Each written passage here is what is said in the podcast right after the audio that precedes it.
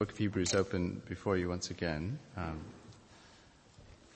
and actually, uh, this is going to be one of those evenings when, if you wouldn't mind flicking backwards and forwards quite a lot in your Bible, as you can see, and as you've heard in the reading uh, at the end of chapter one,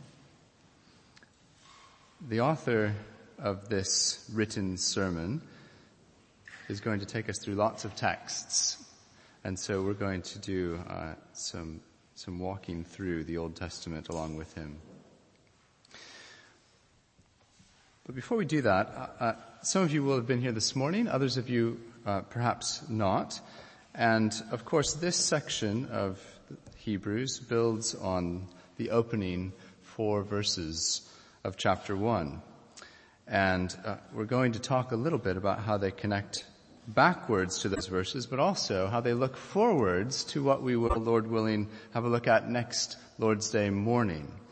And so I want to just briefly direct your attention to chapter 2 verse 1, which is not one that we've read as yet.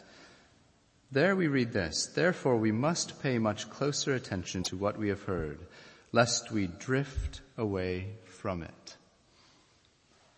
We're going to talk much more about that next Lord's Day.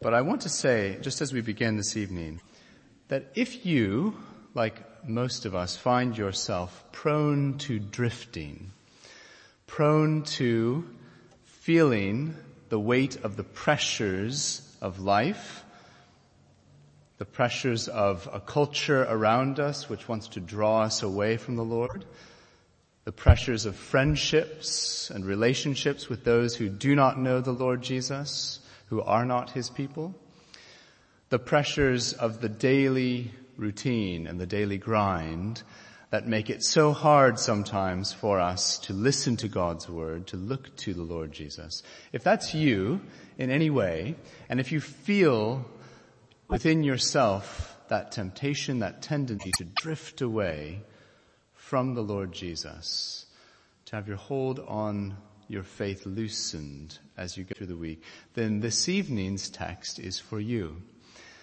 All of the riches that are offered to us here at the end of chapter one about Jesus as the Son are meant to keep us from drifting. They are not simply theology that's way up in the sky. It's not simply interesting ways of applying the Old Testament to help us understand Jesus better. The purpose of all that we walk through here in chapter 1 verses 5 to 14 is to keep us from drifting away in our faith. And what we see then is that the way to keep from drifting in the Christian faith is simply this. It is to deepen our knowledge of who Jesus is and to understand more deeply what it means that he is named the Son in this text. So that's what we're going to do uh, just now. Uh, some of you probably met over the past weeks uh, my mother-in-law who was with us here for nearly two months. We sent her back uh, just about a fortnight ago. Uh, Ruth Ann was her name, but she's known as Grammy around the house, and Grammy has been much missed uh, in many ways, and not least after the kids go to bed, Grammy was uh, used to sitting in the rocking chair in our lounge room knitting, and she likes to knit all kinds of things, and so she would sit there night after night knitting, and we miss we miss that uh, with her gone now. But that idea of knitting and connecting stitch by stitch, so closely together, that is what we need to grasp in terms of the way that Hebrews unfolds its argument section by section. I don't know if you've spent much time in Hebrews, but if you've not, then this is hopefully one way that you can go away uh, even after this evening, even after today, and read for yourself and understand for yourself more of what Hebrews has to offer for us. Let me show you what I mean in terms of knitting and stitching sections together.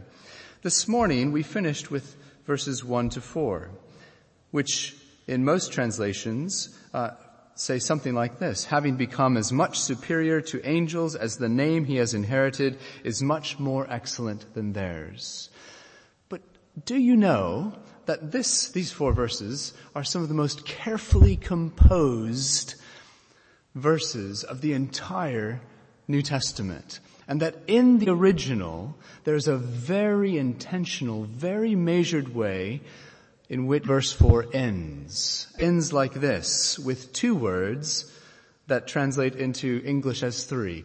He, well, four, sorry. He has inherited name. Jesus has inherited a name. It is the word name that finishes verse 4. That Jesus has inherited a name. And that is meant to put in place a stitch which helps us to transition from these opening verses into what follows because what follows in verses 5 to 14 is all about the name.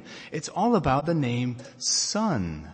And so the remainder of chapter 1 helps us understand what it means that Jesus has inherited the name Son. Look at the end of verse, uh, at, at the end of chapter 1, verse 14. What do we find there?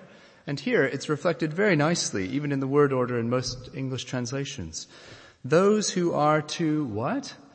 Inherit salvation. Well, guess what that sets up for us if you cast your eyes down into chapter 2. Chapter 2 is going to be all about the salvation that we inherit through Jesus who has inherited the name Son. And so it goes. Well, let me just show you one more so you can read ahead on your own uh, in, in this week to come perhaps. Look at the end of chapter 2. Chapter 2 ends with verses 17 and 18. Therefore, he had to be made like his brothers in every respect, so that he might become a, and here's the key, here's the stitch this is the knitting together the bits. Merciful and faithful high priest in the service of God. And do you know what happens over the next several chapters of Hebrews? Chapter 3, chapter 4, chapter 5. Those two ideas of Jesus as a merciful and faithful high priest in reverse order are unfolded for us. First chapter 3 on through 414 tells us what it meant for Jesus to be a faithful, a trustworthy high priest. And then from chapter 4, verse 14, on through at least chapter 5, verse 10, it's all about how Jesus is a merciful high priest. These little hook words, stitching it together, giving us a clue as to what's about to come. That's the way the author of Hebrews unfolds his argument for us. And so I give you that as a way to read Hebrews, uh, even on your own perhaps, with a little bit more insight. But also, as we come back to chapter one in our text this evening, to show you that very clearly we are meant to pay attention to the name that Jesus has inherited. And the name is that of a son. So that is the main idea of the remainder, of chapter one, the name that Jesus has inherited, which is the name of a son. What does Shakespeare say? What's in a name? A rose by any other name would smell sweet. Are names arbitrary? Are names simply titles? Could we interchange names? Well, not here. Not here. Here, the name son is the one that we have to keep front and center. And it's what will help us to understand why, as we move through these verses, seven different Old Testament texts, seven of them are cited, and all of them relate to the fact that Jesus, as the Son, is greater than angels.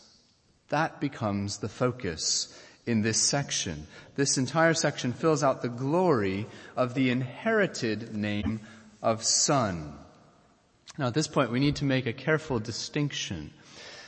Some of you might say, in fact one of you said to me after the service this morning, insightfully, wasn't Jesus always the Son of God? We believe that Father, Son, and Holy Spirit are equal in glory, one God in three persons, and wasn't Jesus always God the Son from eternity past? Isn't he the eternal Son of God? To which we say, Yes and amen. Absolutely. That is what scripture teaches.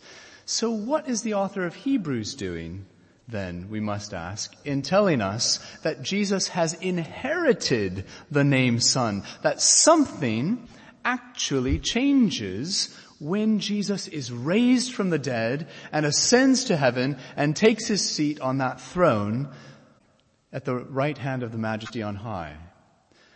What is happening there in the title, Son, that is bestowed upon him? It's not that Jesus is suddenly uh, appearing on the scene and he wasn't there before. It's that the eternal Son of God is now named as Son in a very specific way. He is given a new place to sit from which to exercise his ministry for us, to keep us from drifting, to help us in the Christian life, to exercise his saving power even more gloriously.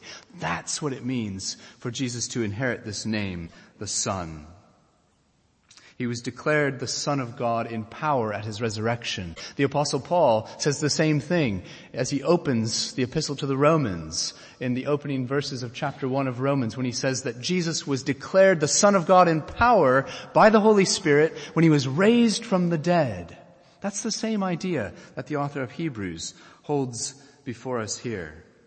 And so as we move through briefly this evening these seven different citations of Old Testament texts, we want to ask each one, of each one, how does this help us understand what it means to say that Jesus is the Son seated on the throne?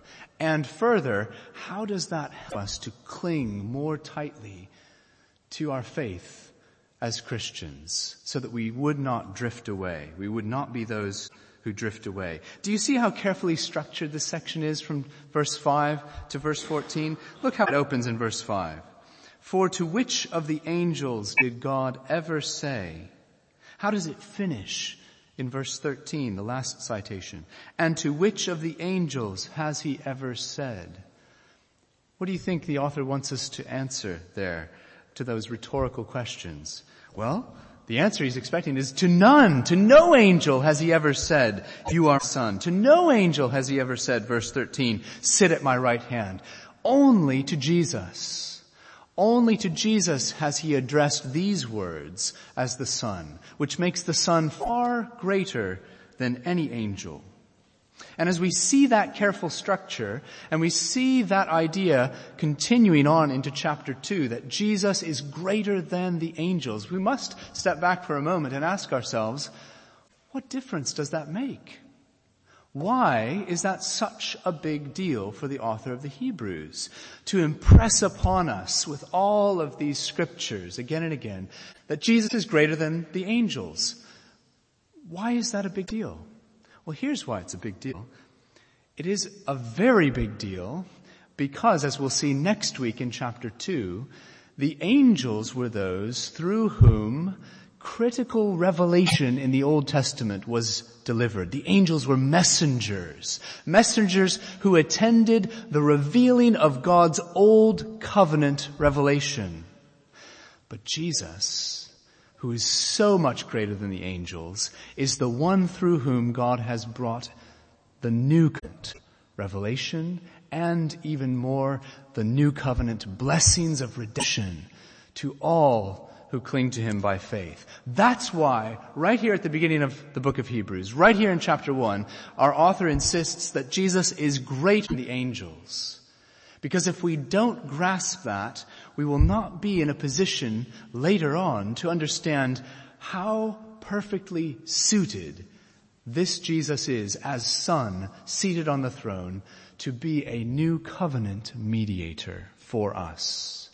That is part of what is being established here in these opening verses of chapter one.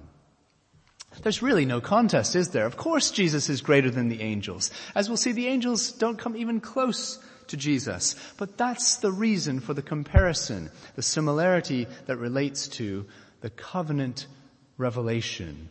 Is it old or is it new? And we see the author doing this again in, in further uh, chapters. Just have a look at chapter 3. Who is Jesus compared and contrasted to in chapter 3? Well, the heading of the text tells us, doesn't it? It's Jesus is greater than Moses. Well, why do we go from angels to Moses? Well, we're told in chapter 3 it's because Moses was one who ruled over God's old covenant household in a faithful way.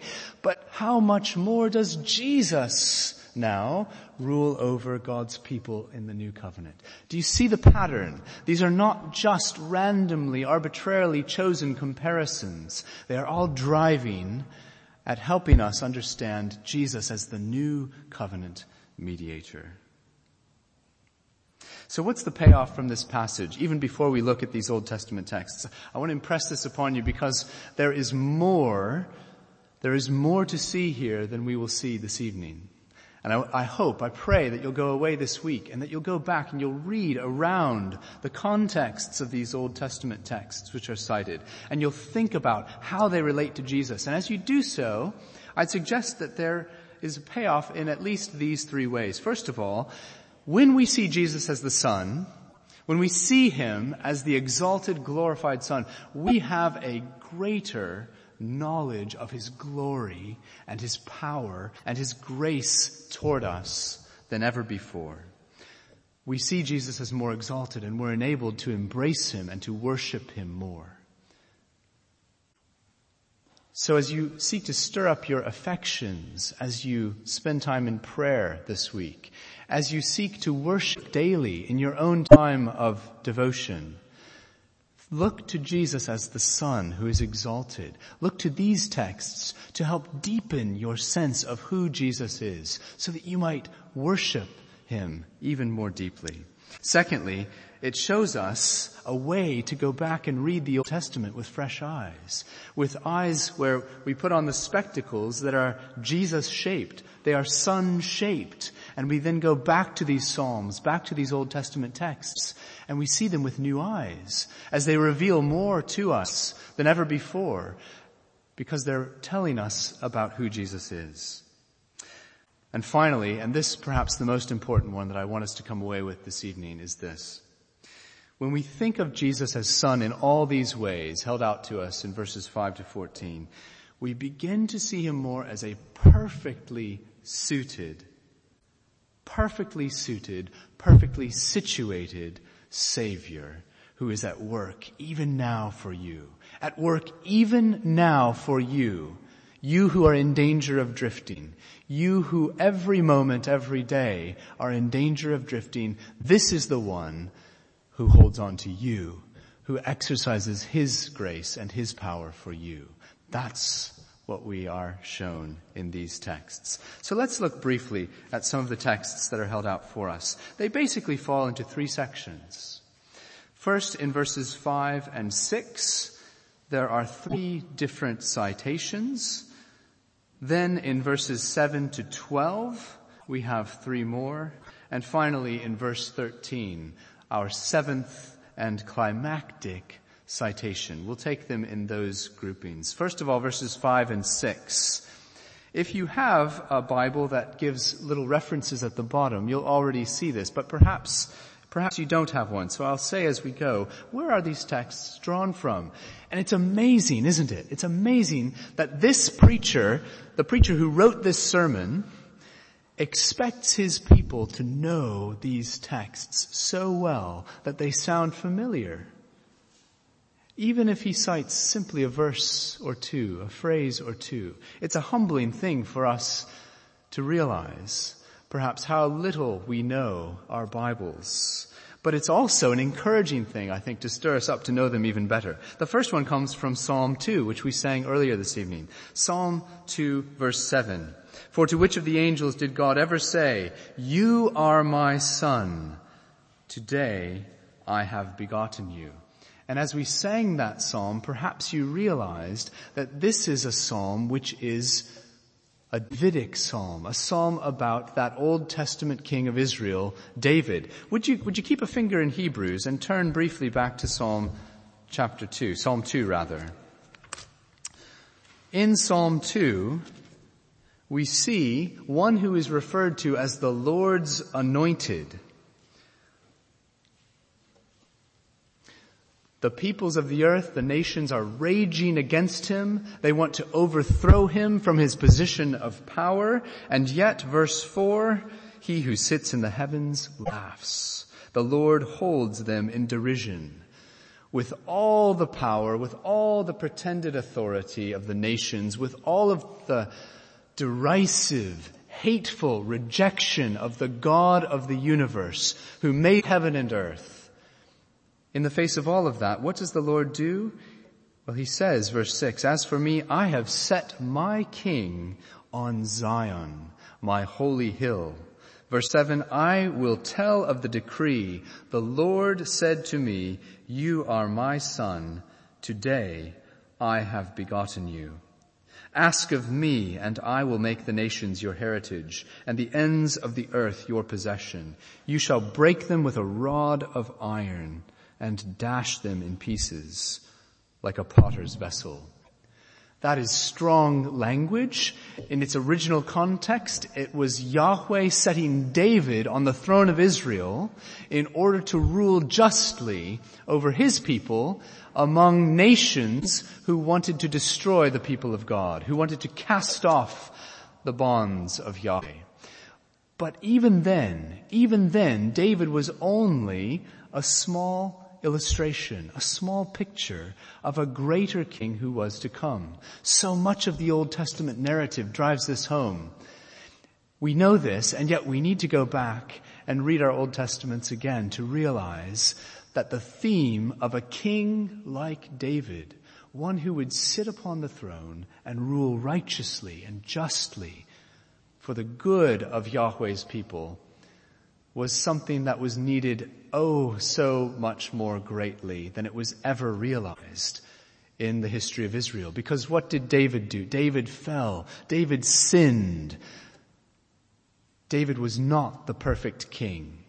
And so one who would be a greater David was needed. Solomon, his son, was, was the next to come along, wasn't he? And he was glorious. How glorious was he? With wisdom, with riches, the nations of the earth bringing tribute to Solomon. And yet even Solomon in all his glory fell. He too was not that king which could perfectly fulfill what we read in Psalm 2.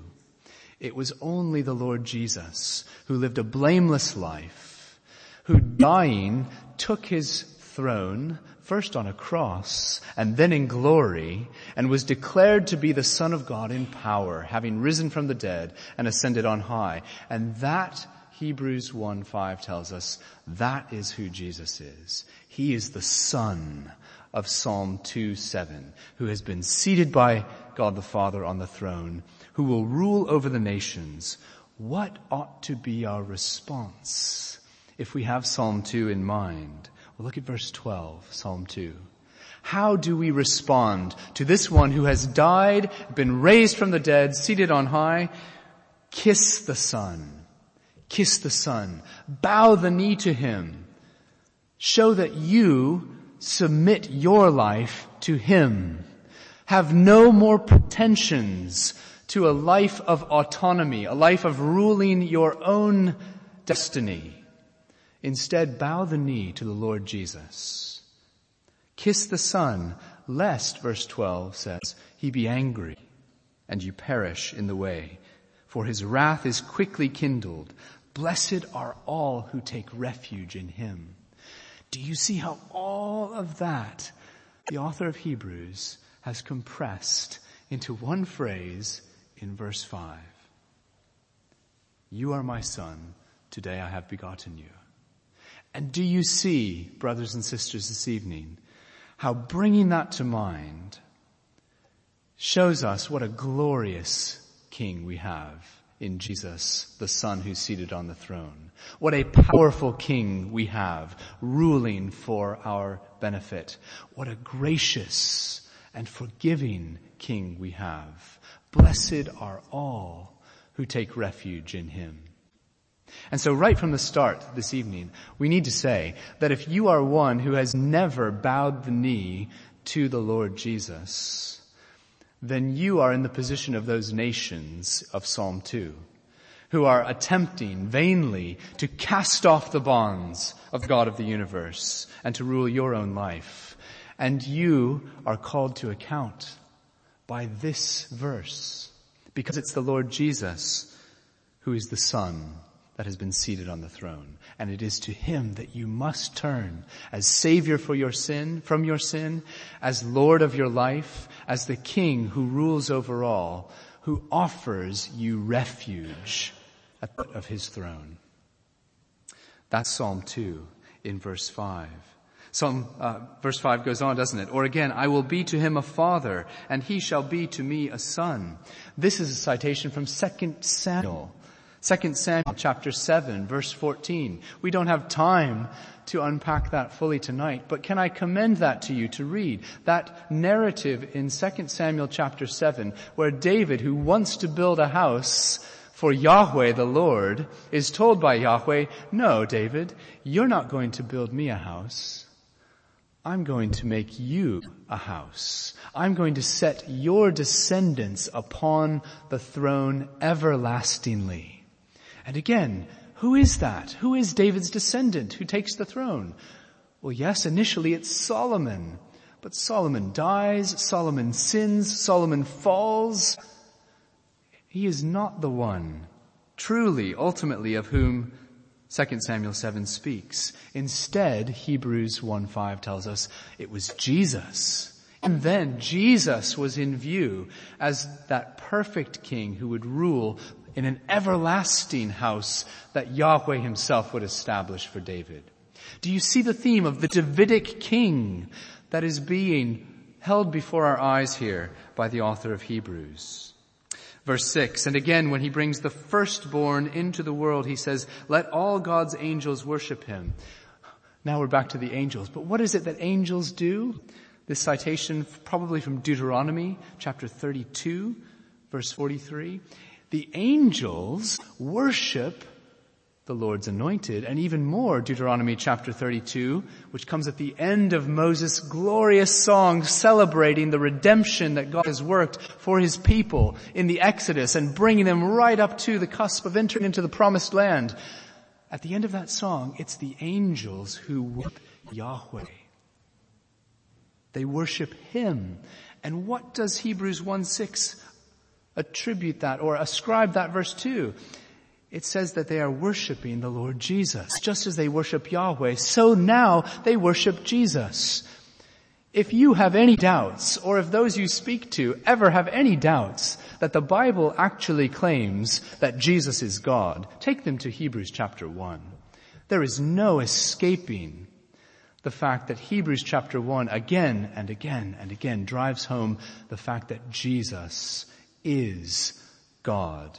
He is gloriously, majestically God, and even the angels worship him. So the Davidic king is part of what it means for Jesus to be the true son, verses 5 and 6. The son, that name of son that he has inherited means he sits perfectly and finally on the throne that was promised to David and his household in the Old Testament. The second section, verses 7 to 12, show us that the name Son also means that Jesus is an eternal and a righteous King. In verse 7, we read of the angels, he says, he makes his angels winds and his ministers a flame of fire. Again, what are angels for? First, they worship the Son, verse 6. But secondly, verse 7, and again later in verse 14, angels are ministers. They're messengers and they are doing the bidding of the Lord. They are that far below the Son who is glorious. Verse 8, but of the Son he says, Your throne, O God, is forever and ever. The scepter of righteousness is the scepter of your kingdom. Do you see it again? Do you see in this citation from Psalm 45, which we also sang, how it begins? Your throne, who? Who's being addressed? Your throne, O God. This, Hebrews tells us, is speaking to Jesus. Jesus, your throne, O God, is forever and ever. It is a throne that will never be shaken. It is a throne that will never be cast down. It is a throne that will never crumble. It is a throne that will remain forever and ever because Jesus rules as an eternal king. The scepter of uprightness is the scepter of his kingdom. Unlike all the rulers of the nations, Jesus is incorruptible. He is perfectly righteous, perfectly just. He rules perfectly in his righteousness and uprightness. Verse 9, you have loved righteousness hated wickedness. Therefore God, your God, has anointed you with the oil of gladness beyond your companions. There's more that we could say about those verses, but we need to move on to the final section and the climax of the citation that comes in verse 13. And to which of the angels has he ever said, sit at my right hand until I make your enemies a footstool for your feet? Here in verse 13, the seventh and final Old Testament citation, the author of Hebrews takes us to Psalm 110. It's not the first time that he has taken us there. We saw this morning, well, we might have heard this morning, although we didn't mention it, that when the author says in chapter 1 verse 3, after having made purification for sins, the Son sat down at the right hand of the Majesty on high. That's the first signal for us, if we have ears to hear, if we remember Psalm 110, that this psalm is going to play a major role in Hebrews teaching about who Jesus is and what that means for us. And here again at the end of chapter 1 verse 13, we, we find it cited yet again, Psalm 110. It will be cited nearly a half dozen times in the coming chapters of Hebrews. Both Psalm 100 verse 1 as here and also Psalm 110 verse 4. Why? Why is that psalm so much of a focus for this preacher who wrote this sermon? Well, it's because Psalm 110, perhaps like nowhere else in the Old Testament, holds before us the fact that Yahweh's king, the true son of God, will not only be seated on the throne as a king, Psalm 110 verse 1, he will also be a priest forever in the order of Melchizedek, Psalm 110 verse 4. Jesus, as the son, combines in his person the offices of priest and king perfectly. And that matters for us because as a perfect king, as a perfect priest, he rules perfectly for our good and he intercedes perfectly for us, drawing us again and again to the throne of grace where we find forgiveness, where we find mercy, where we find blessing.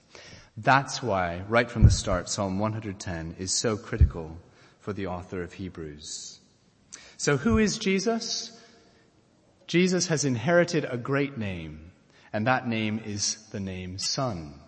What does it mean to say that Jesus is the Son? Well, first of all, it means that he fully, perfectly fulfills all that the Davidic king was meant to fulfill in the Old Testament.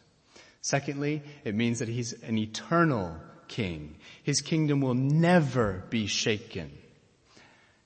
And thirdly, he is a king and a priest who rules and ministers on our behalf. That's what it means, according to Hebrews 1, to say that Jesus has taken his seat as a son. He's inherited the name of son. And the wonderful news for us is that as that one who has inherited the name son, Jesus is able to bestow the blessings of that inheritance upon you and upon me when we draw near to him by faith. Verse 14, the end of chapter 1. Are they, that is the angels, not all ministering spirits sent out to serve for the sake of those who are to inherit salvation? The one who has inherited name stands ready, willing, perfectly suited and able to bestow that inheritance upon his people. An inheritance of salvation so that we do not need to drift away. It's all in the name Son, according to Hebrews chapter 1. There are depths and riches of Christology in Hebrews chapter 1, of what it means to answer the question, who is Jesus? And so I want to leave you this evening with this thought. What is in a name? What is in the name Son? Uh, one of the books that our children love uh, is called Little Lord Fauntleroy. I don't know if you've ever read that or read that perhaps uh, to a child. Uh, but in that story, there's a young boy who lives in America uh, by the name of Cedric Errol. He lives in New York City and he lives with his mother. And at one point, uh, he's told that he has inherited a fortune. And he finds out that he's inherited a fortune because he is the heir to someone who is a member of the landed gentry here in England. And so he gets a ship, takes the journey across from America to England, and takes up this title, Little Lord Fauntleroy. He is the Lord Fauntleroy. He didn't know that title before. It meant nothing to him. But as soon as he arrives, he is greeted with deference by everyone he sees because he now bears the name Lord Fauntleroy. It is the title and the name which brings with it an entire host of ideas. And that's the same for us this evening. The name that Jesus has inherited, the name of Son, brings with it so much that we need to understand, that we need to understand more deeply, perhaps, than we have yet to this point. And so can I encourage you this week, as you're in conversation in your family, with your friends, with one another, with those that you work with who do not know the Lord Jesus, see if you can't uh, work into your conversation something about Jesus so that you could answer the question, who is Jesus? Maybe you ask the question, maybe you pose the question, who is Jesus? And think back to Hebrews chapter 1 and the way that that enables us to answer that question more deeply, perhaps, than we ever have before. Who is Jesus? Yes, He's the Savior. Yes, He's saved us from our sins. Yes, He's the eternal Son of God. But Jesus is the Son seated upon the throne who has, inherit, has inherited a great name. See if that might not make its way into your conversation this week with a deeper sense of reverence, a deeper sense of gratitude, a deeper sense of confidence that the Son sits upon the throne for you. Cling to him by faith. Look to him by faith so that you might not drift away. Let's pray together.